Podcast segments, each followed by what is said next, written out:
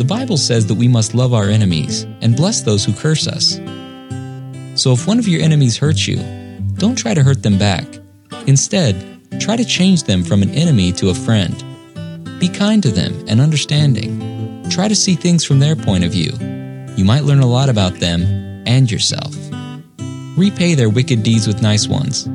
Gain their trust and become their friend. Be open and honest with them, and they will probably do the same to you. Then you can get your revenge, and it will hurt them so much more when you betray them as a friend than as an enemy. Plus, you will know all their secrets, so you can be the cruelest of all and teach your other enemies a lesson. These have been Deep Thoughts from a Shallow Christian. Okay. Well, somebody liked it. Thank you. It's good. It's a never know when you try to do something funny. We, uh, Yost and I were looking at that video and said, "I think it's funny. Do you think it's funny?" Said, "I think it's funny." So we thought, well, let's do it. Um, the the hard sayings of Jesus uh, are these these these words, these phrases that He gives us that we get them and we're like, ah, how does that work? How do I how do I live that one out? And in Luke six twenty seven, Jesus gives us just three words love your enemies.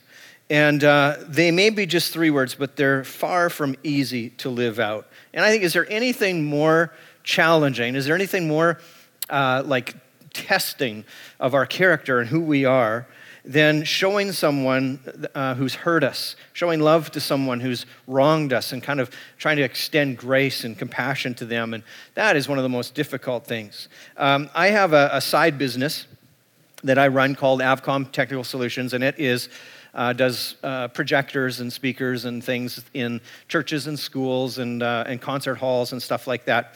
And uh, a while ago, uh, a church approached me for some for some help with some of their technical stuff, and I met with them, took the time to you know visit them, uh, interviewed them, talked to their team, got to know their scenario and what their needs were, what their specific requirements were, uh, did the measurements on their room and looked at all the angles and the lighting and the ambient levels and all that kind of stuff. And I invested some pretty good time and resources. And I even uh, provided some demo equipment to them and showed them why this would be the, the right thing for them and, and, put a lot of effort into this.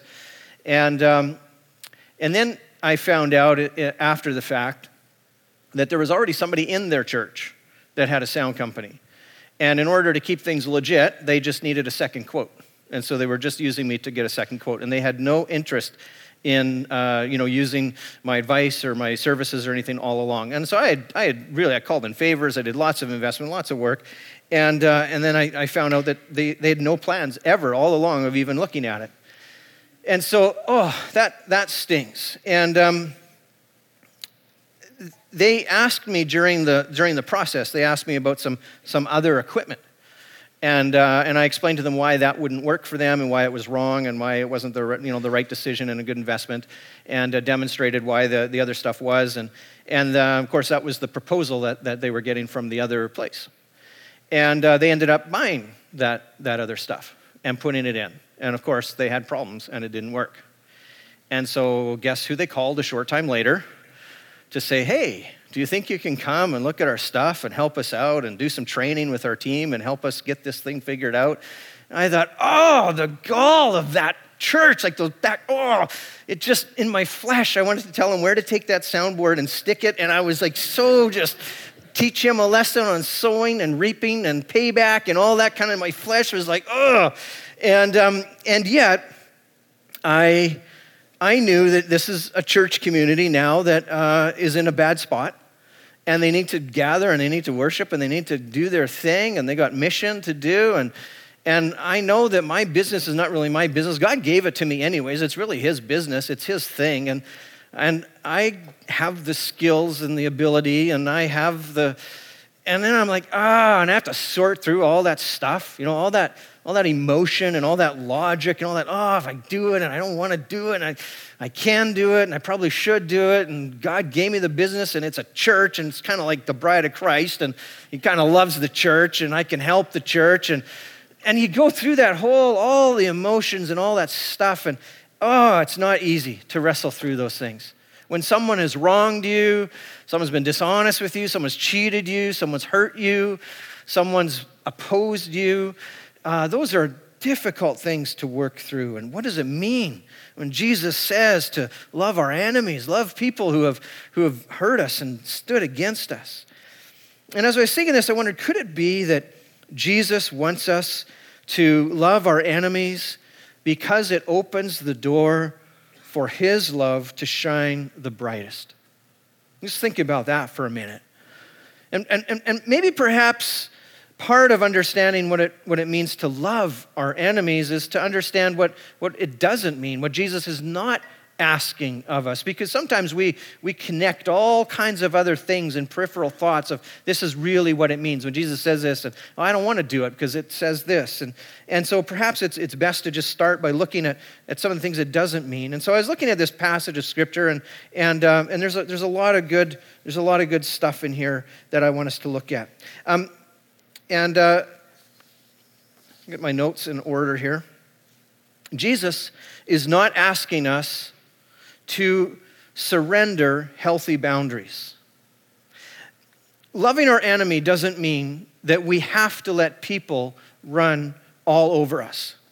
Setting boundaries is not something that we do lightly. It's not something we rush into. It's not something we just kind of do off the cuff. But, but setting boundaries can be one of the healthiest things to do when it comes to dealing with difficult people. it's very possible to set boundaries for someone and still extend love for them. And you know, for Christians, for people of faith who believe in Jesus, this is very hard for us to do because we want to win people over. We want to patch things up. We want to love people. We don't want to push people out. We don't want to be part of the reason that they turn their faith away from God. And, and we don't want to hurt people. We don't want to push them further away. And, and it, it's really hard for us to know that. And you know, when, when we do pastoral counseling, we sit and we meet with somebody and they begin to talk about some of the things and the difficult relationships and situations that they're in, one of the best things that we can do in counseling is actually to help people find out what is a healthy boundary for you. How do you set that boundary? And how do you hold that boundary? Because the only way, often, the only way to bring health to that relationship is through healthy boundaries. It takes courage to say, I love you and I want what's best for you. But we can't continue in this cycle. It's not helping anybody, and I need to set a boundary here until things change and until things get better, and I have to, I have to respect that.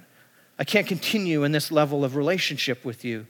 Boundaries are very hard, but sometimes they're very necessary. You know, healthy relationships acknowledge and respect healthy boundaries. And sometimes the only way to actually love somebody. Sometimes the only way to bring health to a relationship is through holding on to healthy boundaries. So loving our enemy doesn't mean that we, we don't have boundaries or that boundaries are wrong. Another thing is that Jesus is not asking us to surrender higher orders of love. I'm a pastor and a father and a husband, and I have higher levels of calling and responsibility that I need to hold on to. If uh, someone comes in the church and they're a false prophet, and they begin to lead people astray or bring confusing teaching. It's my job as the pastor of the shepherd to bring correction to that. It might even mean asking somebody to leave or having to deal with that. And, and I, it's hard and it's difficult, but it's part of what I'm supposed to do because the higher calling that I have to the church, the responsibility I have to the church, it reaches above that calling to that one person. And there's something about when we're when we're thinking about what does it mean to love our enemies, we have to consider what is it, how does loving our enemy play out, and what harm can happen to other people, and how do other people get pulled into this? And so all of us have areas of responsibility. All of us have relationships. All of us have commitments to other people. We commit to our spouse beyond, above and beyond everybody else. Those become the, the main overarching relationships in our life we have to hold on to them. We have to honor them. If somebody breaks into my house in the middle of the night and they're trying to rob my place or get into my house, okay, they are going to get a five iron to the side of the face. I keep it right under my bed. Guys, how many of you have like some sort of something in your room? Come on, hold them high. Yeah, okay. My relationship and responsibility as a father and as a husband overarches my kindness to the guy trying to break into my house. Okay, it, it is a higher level, it's a higher calling. And I will honor that and I will protect my kids. I'm not going to help some guy rob my house. So we wrestle with this sometimes as believers. It's like, oh, but what, how do I, how do I, I love my enemy? How do I, and, and we have to make sure that we are honoring and loving our other relationships in our life. Loving our enemy does not mean we harm other people. Okay, those are some things we have to keep in balance. Um, another thing is that Jesus is not asking us to surrender justice and accountability. Uh, accountability is very different than revenge. There's a profound difference between seeking a proper level of justice through the proper channels and just wanting to hurt someone back, just wanting to, to, to make them suffer and get back at them for what they did to us. And loving our enemy doesn't nullify the proper channels of accountability and justice. We even see this in the Apostle Paul in the book of Acts. He says, Look, I'm a Roman citizen. I, I, you can't beat me and you know, whip me for no reason. He I'm a Roman citizen. I, I, I deserve a trial. He's, and you can stand up for justice. You stand up for, for certain things. Loving our enemy doesn't mean that we, we just don't do that. So, what does Jesus ask us to do? What does it mean? I'm going to read this, this little chunk of verses here in Luke chapter 6, okay? And Jesus is speaking, and he says, um, I say, love your enemies, do good to those who hate you. Bless those who curse you. Pray for those who hurt you. If someone slaps you on the cheek, offer the other cheek also. If someone demands your coat, offer your shirt also. Give to anyone who asks, and then do things. Uh, and when things are taken away from you, don't try to get them back. Do to others as you would like them to do to you. If you would, uh, if you love only those who love you, why should you get credit for that? Even sinners love those who love them. And if you do good only to those who do good to you, why should you do, get credit? Even sinners do that much. And if you lend money only to those who can repay you, why should you get credit? Even sinners will lend to others uh, for a full return. Love your enemies, do good to them, lend to them without expecting to be repaid. Then your reward from heaven will be very great, and you will truly be acting as children of the Most High. For he is kind to those who are unthankful and wicked. You must be compassionate just as your Father is compassionate. What does it mean to love our enemies? Well, in verse 27, Jesus says, Do good to those who hate you. In 28, he says, Bless those who curse you, pray for those who mistreat you. In verse 29, he says, Turn the other cheek.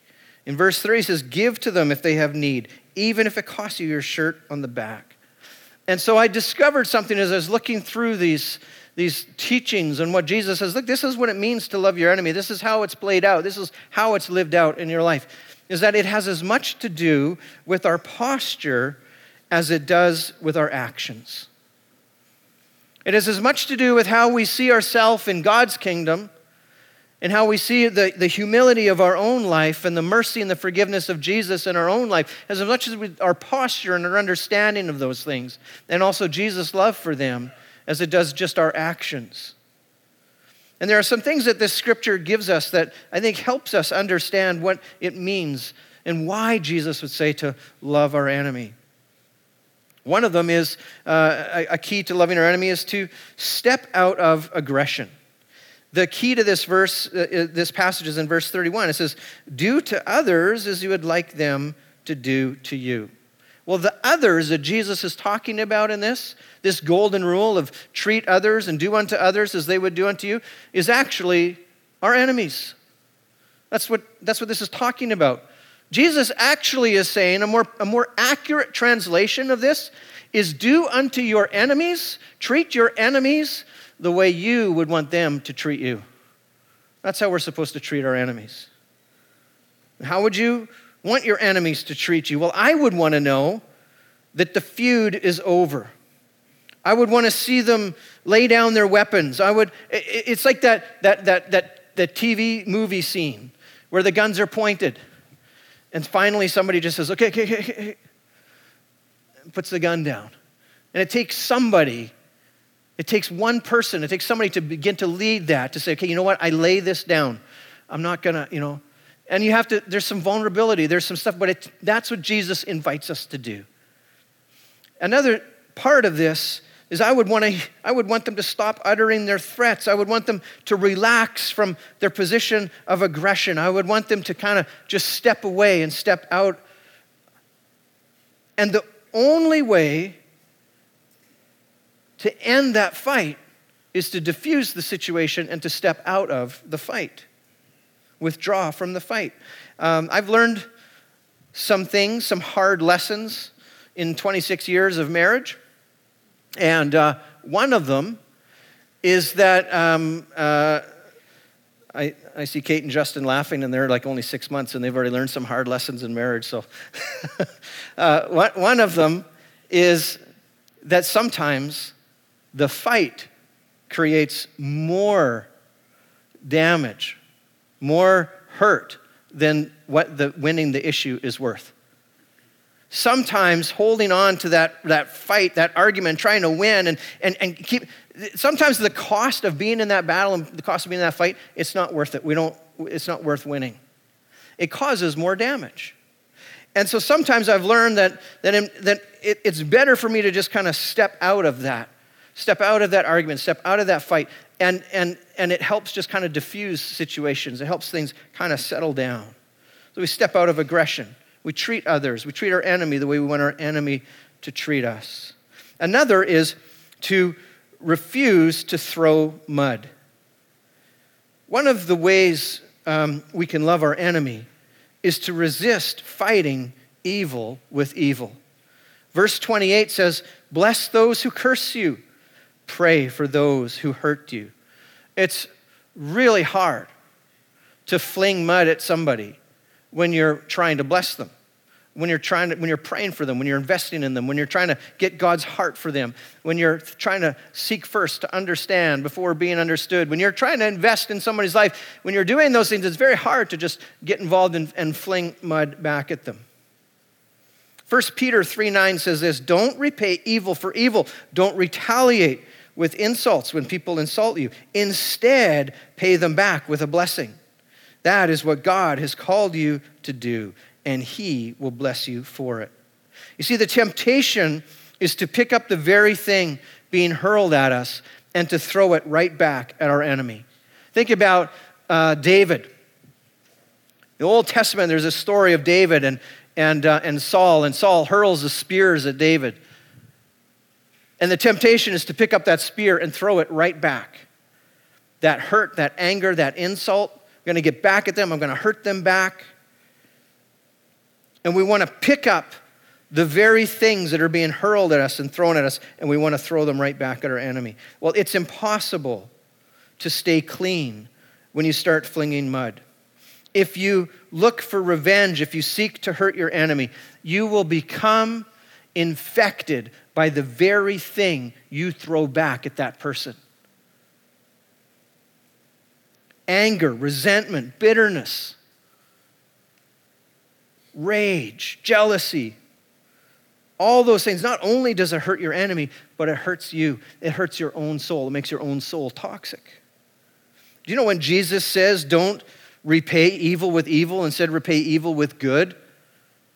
You know that that has as much to do with you as it does with the other person. Because Jesus you repay evil with evil, you're going to get infected with that evil. That thing's going to get a hold of your heart, it's going to get a root in your life. You're going to join in and you're going to participate in with all that stuff. He says, instead, repay evil with good. Let the goodness of Jesus get into your heart. Let the goodness of Jesus infect your soul. Start picking up the goodness of Jesus and throwing that at your enemy.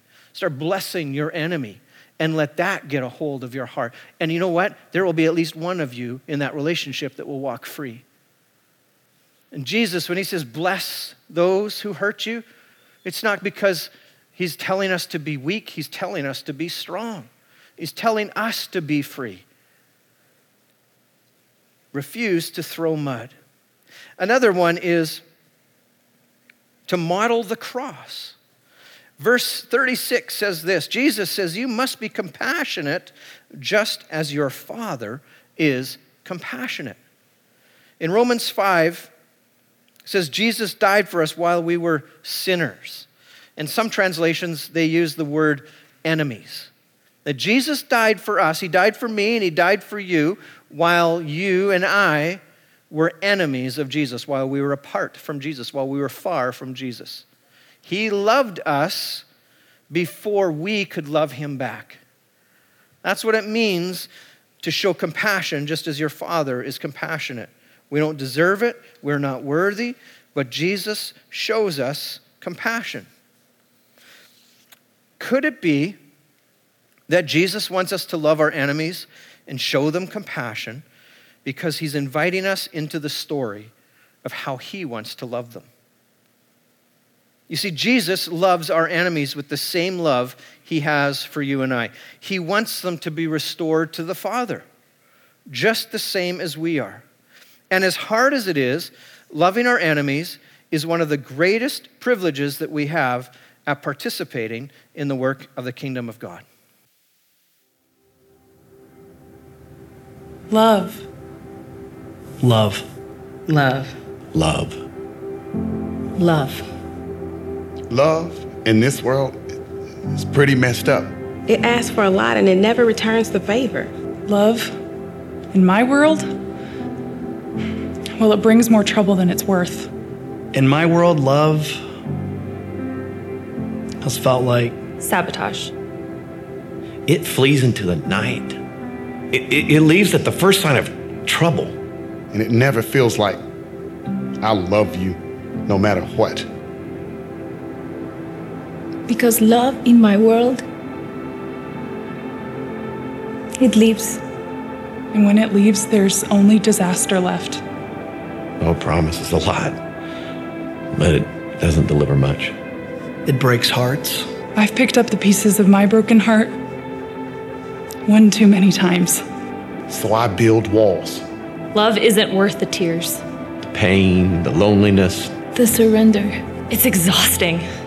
Even when you try to do love right, love fails.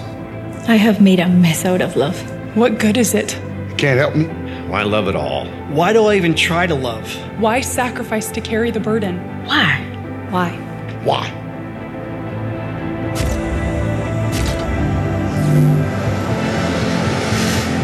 Why? Because there is a perfect love, Perfect love that can end the disaster. a perfect love that can heal the brokenhearted. There is a love that saved those who are dwelling in this messed up world. God tells us about it because we wouldn't recognize it if it showed up on our own doorstep. It's a love that takes its time. It's profound. It doesn't brag or badmouth. God's love is like a shield that we know will never leave us. that you can trust. Hoping. And you never, ever exhausted. That's his kind of love. And it never fails. And while we were keeping records of wrongs and self seeking and being unkind, he still died for us. How can I love like that? How can I love like that? How can I love like that? Because I am loved like that. I can love well, not because of me. But because He first loved me.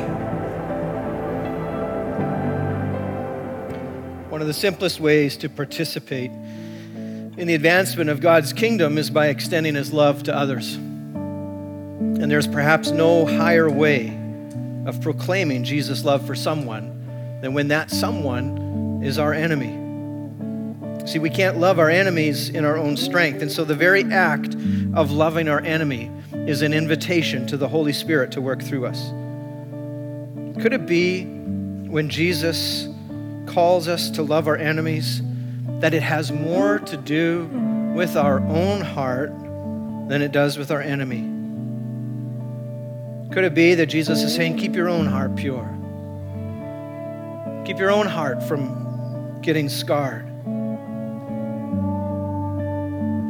Could it be that loving our enemy is actually one of the more profound ways that we can honor Jesus? Is there any better way to make a declaration to Jesus that I understand your grace and forgiveness and mercy in my life? Is there any better way to make a declaration to Jesus to say, I understand that you came to me and showed me mercy and forgave me while I was your enemy? than being willing to offer the love of Jesus to our enemy? Is there any better way to say, Jesus, I do that as an act of worship to you?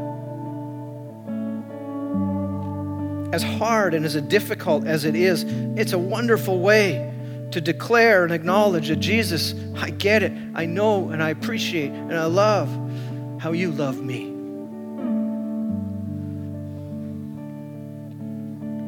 It's hard to love our enemy, but it's a sacrificial act of worship to Jesus. As we get ready to close our service this morning, we have a couple of key words that we, we invite people to consider as you come and participate with us in our services. One of them is to believe to believe in Jesus, believe in who Jesus is, that he says he is. It's one of the first steps of, of kind of coming to faith in Jesus. So the other is to confess. Confess you need him, confess you believe in him. And the other is to invite him into your life, invite him into, we call it our heart, our soul. And it might be that you're here today and you've heard talk about Jesus' love and about how he, he, he comes and he looks for us even while we're far from him and he, he comes and he finds us. The scripture says he calls us out of darkness into light. And the picture that we have on that word to call is to bid. The Greek word is like it's literally to bid, just like you would bid on something at an auction. You would declare value on something, say, I want that. What Jesus does. He calls us out of darkness into light. Maybe you've never done that today. You actually can have the opportunity in just a moment to invite Jesus into your life. And for the others, I wonder this morning, for the rest of us, maybe we've already made that commitment. You're one of the one of the many people who've already made that commitment to follow Jesus, but could it be that there's somebody in your life and it's really difficult to love them? They would perhaps fit in that category of what it means to be an enemy. They've wronged you, they've hurt you. There's something there, there's a, there's a break in a relationship. You know, we can't love someone who's wronged us without the, the help of the Holy Spirit. And I wonder this morning, this is my invitation, is, is could you just give that relationship to the Holy Spirit? Say, well, you know what? It's up to the Holy Spirit. He's going to make a way. He's going to do it in His time. He's going to give you strength and you courage in the right moment. He's going to give the right opportunity when something you can't force it, but when it does come, that you would be prepared and you would lean into that and you would partner in the ministry of the Holy Spirit in that person's life. Maybe, maybe there's somebody in your life and in your heart. Why don't we just pray for a minute? We do this here often. We just take a moment, bow our heads, close our eyes. Maybe you've never made that, that decision to even believe and follow in Jesus. That, that simple step to say, I believe you, Jesus. I confess my need of you, and I, I invite you, I welcome you into my life. Maybe you've never done that, and we're just in a moment of prayer, but you'd like to do that this morning. Why don't you just slip your hand up so I know who you are, and I'll just pray for you. I won't embarrass you in this moment. Okay? Thank you. And maybe for the rest of us who've already made that commitment, that decision, you know that there's somebody there and you need the Holy Spirit to help create the way, the opportunity, and His time and His strength for you to be an extension of God's love for them. And you just want to say, God, I want to take that relationship and I just put it in your hands for you to work that out. How many of you have got something? You say, Jesus, that person, I give them to you.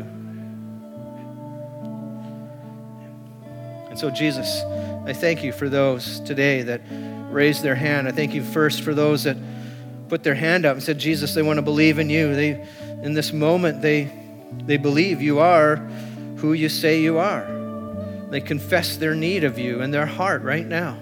Say they need you, Jesus. They need your love. They need your forgiveness. And that, Lord, they would open their heart to you even in this moment. Just open your heart. Say, Jesus, I welcome you into my life. I welcome you to come in. And for those of us, Lord, who we're in a tough relationship, we're in a tough spot, there's an enemy in our life and it's been difficult. I pray, God, that you would work that out by the Holy Spirit, that you would orchestrate things and put things together. You would give us courage, you would give us wisdom, you give us understanding, help us to know the right moment and the right way. And Jesus, we pray that you would do your work in that situation and help us to show the love of Jesus to that person. We pray in Jesus' name. Amen.